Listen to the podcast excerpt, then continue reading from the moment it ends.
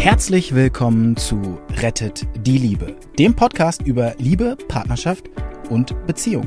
Nichts ist im Leben wohl so bedeutend und wichtig wie die Liebe. Und das betrifft alle Menschen dieser Erde, egal wo und wie sie leben.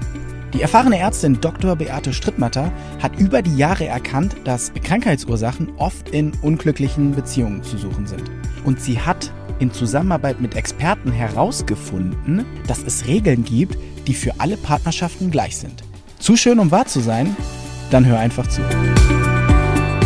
Heute möchte ich gerne auf ein Thema eingehen, das hat wieder mit Schatten zu tun, wieder mit dem, was man ausschließt. Und das Thema ist so häufig, so häufig vertreten, dass dem ein eigenes Video widmen möchte. Eigentlich heißt der Titel heißt ja, mein Mann schlägt mich. Ja, da sagt mir jemand, äh, mein Mann wurde schon übergriffig zu mir.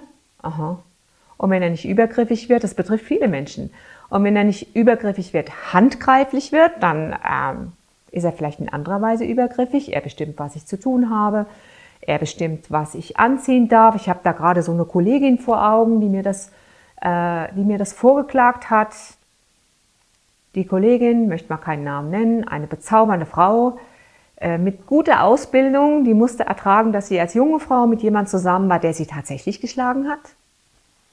Dann ist sie aus der Beziehung raus, geflüchtet, hat die Scheidungskosten noch selber bezahlt, weil der, der hat sich nicht dran beteiligt, Arschloch. Dann hat sie einen gefunden, einen hochstehenden ähm, Mann, der äh, sehr berühmt war und viel Geld verdient hat. Und bei dem ist sie dann in die Schutzhaft gegangen, sozusagen. Also sie haben sich verliebt und ich habe das Hochzeitsbild mal gesehen. Und als ich das gesehen habe, habe ich gedacht, aha, was tauschen die beiden denn jetzt gerade? Der Tausch war deutlich zu sehen für jemanden, der sehen kann. Er hat mit ihr getauscht, ich schütze dich und sie hat mit ihm getauscht, okay, ich versorge dich dafür, ich kümmere mich um Haus und Kinder. Sie hat ihm drei Kinder geboren, hat alles gemacht, seine Präsentationen noch gemacht, ihn betreut, alles organisiert, eben alles. Und dabei war sie selber, ist sie ja selber Ärztin und hat seitdem auch dann nicht mehr als Ärztin gearbeitet. So, und sie klagte mir vor, ja, der kommt nach Hause und sagt zu mir, wir haben heute eine Einladung von XY und das ist wichtig, zieh dein kleines Schwarzes an, wir gehen. Äh, okay.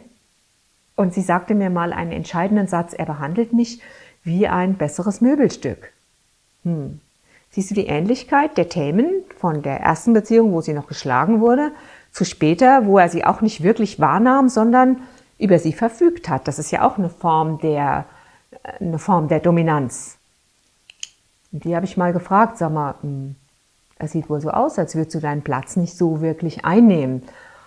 Und da sagt sie, ja, ähm, zu Hause konnte ich das auch nicht so. Ich habe mich klein gemacht, ich habe mich dünn gemacht und habe das so, glaube ich, auch für mich ausgeschlossen. Was heißt das, den Raum einnehmen? Was hat es mit uns zu tun? Und ihr erinnert euch an den letzten Fall mit der MS, da wo ich erzählt habe, dass die Frau ja grundaggressiv war und das eigentlich nicht nach außen gebracht hat, sondern nach innen geschoben hat. Aber bevor wir an eine Aggression gehen, die alle immer als schlecht bezeichnen, Aggression ist ja was, das muss weg, das ist pfui, das ist bäh. Ich habe gelernt, wieder über Harald Reinhardt habe ich gelernt, dass Aggression eigentlich ein Zustand ist, der ein Nachfolgezustand von etwas ganz anderem ist. Habt ihr gewusst, dass das Wort agredi, von dem sich die Aggression ableitet, agredi bedeutet das lateinische Wort für ins Werden kommen. Man könnte auch es übersetzen zu dem werden, wer du bist. Agredi ist eine, das ist eine natürliche Kraft, die uns innewohnt. Und ich möchte euch gerade mal ein Bild zeigen, weil das habe ich hier aufgenommen. Die der Krokus. Stellt euch vor, ein Krokus hier, der Krokus ist gelb. Ein Krokus kommt durch den Schnee. Ich frage euch, hat der Krokus Muskeln? Nein. Er tut das, was er tun muss. Das ist in seinem Programm. Er geht einfach, er kommt ins Werden. Ins Werden kommen, sich annähern. Das heißt Agredi. Er kommt durch den Schnee. Und er kommt da raus und er dreht sich nicht um und fragt, habe ich die richtige Farbe? Bin ich zum richtigen Zeitpunkt hier? Was denken die anderen über mich? Das ist ihm scheißegal. Er füllt sein Programm aus. Das wird uns manchmal richtig gut tun. Am Krokus kann man gut sehen, das ist ein wundervolles Beispiel, kann man sehen, was die positive Seite der Aggression ist. Die Aggression kann man beschreiben als Lebenskraft, die uns mitgegeben wurde, um ins Werden zu kommen. Habt ihr gewusst, dass der römische Kriegsgott Mars, das weiß glaube ich jeder, Kriegsgott heißt Mars, dass das zugleich auch der Gott der Bauern war? Mars, März, der Kriegsgott Mars ist zugleich auch der Gott der Bauern. Und wenn ihr euch mal das Vokabular anschaut, was da im Frühling so vorherrscht, da brechen, brechen die Kräfte der Sträucher und Pflanzen aus dem Boden. Da schießt der Salat, da platzen die Knospen. Es ist ein unglaublich kriegerisches Vokabular, was mit dem Frühling zu tun hat. Vielleicht dreht man das einfach mal um und schaut es andersrum an. Die Kraft, die dort drin steht, ins Werden zu kommen, die hat tatsächlich mit, mit Kraft zu tun. Das ist eine ganz vehemente Energie, die da im Frühling aufbricht. Und allein, diese, allein dieses Vokabular zeigt uns schon, welche Kraft eigentlich in uns steckt, um ins Werden zu kommen. Viele Menschen nehmen diese Kraft aber zu sich zurück und sagen, ach, hm, lieber nicht. Und zurück zu dieser Kollegin, die ich über alle, über alle Maßen mag. Ich möchte euch das mal hier so aufmalen. Das habe ich ihr auch gezeigt. Stellt euch vor, das hier ist jetzt ein Paar. So sieht ein Paar aus, was gleichmäßig angeordnet ist. Das hier wäre jetzt zum Beispiel die Frau und das hier wäre jetzt zum Beispiel der Mann. Die Frau hat in ihrer Kindheit vielleicht gelernt, oh, ich komme besser durch, wenn ich mich klein mache. Also schließt sie es aus, ihren ganzen Platz in Anspruch zu nehmen. Also macht, nimmt sie nur mm, diesen Platz in Anspruch. Vielleicht hat die damals gehört, sei ein liebes Mädchen, erst die anderen, dann du. Aber was ist denn mit dem Platz, den sie nicht in Anspruch nimmt? Naja, der bleibt frei. Es ist quasi ein Vakuum. Der Platz bleibt frei. Und jetzt findet sie einen Mann. Da ist der Mann. Eigentlich so, wie er sein soll. Könnte alles so schön sein, wenn nicht sie diesen Platz freilassen würde. Überleg mal, weißt du, was ein Vakuum ist? Klar, ne? Gibt es in der Natur, wo ein Vakuum natürlicherweise vorkommt? Die Antwort ist nein. Du kannst ein Vakuum aus einer Flasche ziehen, dann ist in der Flasche Unterdruck, machst den Stöpsel drauf und dann ist da ein Unterdruck. Aber so rein frei in der Natur gibt es das nicht. Sie hat diesen Platz aber freigelassen. Nun rate mal, was im Laufe der Beziehungszeit passiert. Der arme Kerl hier ist quasi genötigt, diesen Platz einzunehmen. Und irgendwann nimmt er ihn ein und dann hat er den ganzen Platz eingenommen. Und das fühlt sich für sie wie an? Nicht gut. Eine solche Dominanz kann sich zum Beispiel äußern in, okay, er schlägt mich, habt ihr ja an dem Beispiel mit der Kollegin gehört, oder er ist in sonstiger Weise dominant, oder auf der Arbeit, die Kollegen ärgern mich. Auf der Arbeit wird es dann zum Beispiel dazu führen, dass sie kündigt oder in Beziehungen, sie trennt sich. Frau trennt sich, frisch getrennt oder frisch gekündigt. Jetzt hat sie immer noch hier dieses Vakuum. Was meint ihr, welchen Partner wird sie kennenlernen? Mit zielsicherer Nasen, Nasengenauigkeit wird sie den kennenlernen.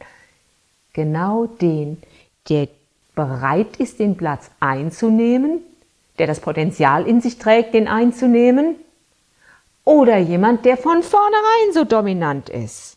Hier, vielleicht nimmt sie praktischerweise gleich einen, der den ganzen Platz einnimmt. Und zusammen sind sie wieder ein Ganzes, das darf man nicht vergessen. Und sie merkt, das ist ja schon wieder das Gleiche hier. In der Beziehung bei der Kollegin da oder am Arbeitsplatz, zweiter Arbeitsplatz, sie ärgern mich auch. Ich habe mal eine Dame, die war etwas widerspenstig. Habe ich mal gefragt, guck mal, der zweite Arbeitsplatz ist wie der vorige. Was können wir denn daraus ablesen? Und dann sagt sie, ich lese daran ab, dass es eigentlich viele Arschlöcher gibt. Okay, das könnte man tun. Jetzt ging die aber zu einem dritten Arbeitsplatz und jetzt ratet mal, was auf dem dritten Arbeitsplatz war. Du hast dein Problem immer dabei. Egal, ob du in die Südsee fährst oder an den Nordpol oder egal wo, dein Problem ist immer da. Sie geht an einen dritten Arbeitsplatz und jetzt, du ahnst es. Die Kollegen sind genauso in, in anderer Farbe, aber sie sind genauso dominant und übergriffig wie vorher auch. Und da war sie erschöpft. Und da kam sie nochmal und sagt, Sie, ich glaube, Sie haben recht. Irgendwas stimmt da nicht. Heute bin ich bereit. Ich bin jetzt weich gekocht. Ich will jetzt wissen, was es ist. Vorher hätte ich gar keine Chance gehabt, ihr irgendwas zu sagen. Was kann diese Frau tun, um einen gleichberechtigten Partner zu haben? Schau dir mal dieses Bild oben an. Merkst du den Unterschied zwischen diesem Zustand der Frau und diesem Zustand der Frau? So sollte es idealerweise sein. Merkst du da einen Unterschied? Ja, ne, merkt man ja, das sieht ja anders aus. Die hier ist ganz. Ziggy Jung, der gesagt hat, ich wäre lieber ganz als gut. Oder Hendrix Havel, der sagt, Partnerschaft ist ein Weg, um ganz zu werden. Sie müsste ganz werden. Was kann sie also tun, um ganz zu werden? Sie könnte anfangen, ihren Raum einzunehmen. Manchmal gelingt das nicht so alleine. Manchmal braucht man Hilfe. Zum Beispiel verschiedene Möglichkeiten, Psychosynthese oder Gesprächstherapie oder, oder, oder. Und es gibt einen sehr schönen Satz, der ist ein chinesisches Sprichwort. Das heißt, wenn der Schüler bereit ist, wird der Lehrer kommen. Das war spannend, oder? Hör dir unbedingt den zweiten Teil auch noch an. Mein Mann schlägt mich zwei. Da kannst du mal sehen, wie es der Dame ging, die am Arbeitsplatz immer nur Arschlöcher vorgefunden hat.